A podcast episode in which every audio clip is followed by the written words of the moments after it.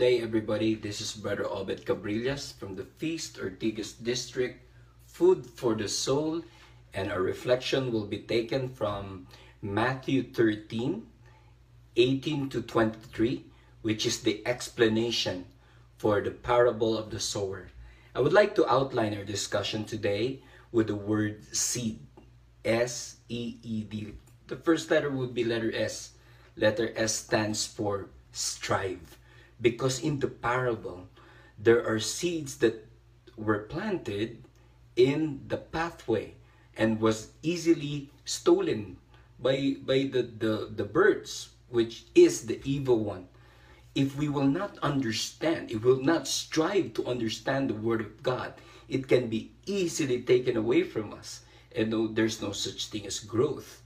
So the first letter would be S as in strive. The next letter would be letter E, which is to endure. What will we endure? Much like in the parable, there are so much persecution and tribulation representing the seed that was sown on the rocky ground. And there will be struggles, but we have to endure it. We have to endure it so that the word of the Lord will grow.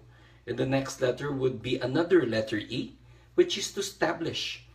And in the parable, there is so much temptation and anxiety represented by the thorns and thistles that were surrounding the seed. And we have to establish our commitment with the Lord because temptations will come, anxieties will come. And lastly would be letter D as in devotion. We embrace the Word of God, we receive it, we understand it, and combine all the striving, the enduring, the establishing, and that is devotion. We are so much connected with the Word, we understand it and decide to grow. Father in heaven, I pray for the people who are listening to your word today. And in the parable, it is explained that we must choose to become the seed that is sown in the fertile land, in the fertile and rich soil. And may we grow deeply so that our faith would cause discipleship and growth to a lot of people. This we all declare in Jesus' name. Amen.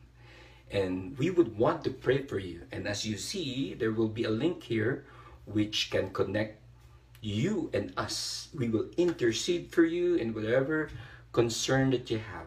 We are devoted to pray for you. Again, this is Brother Obet Cabrillas bringing out the best in you.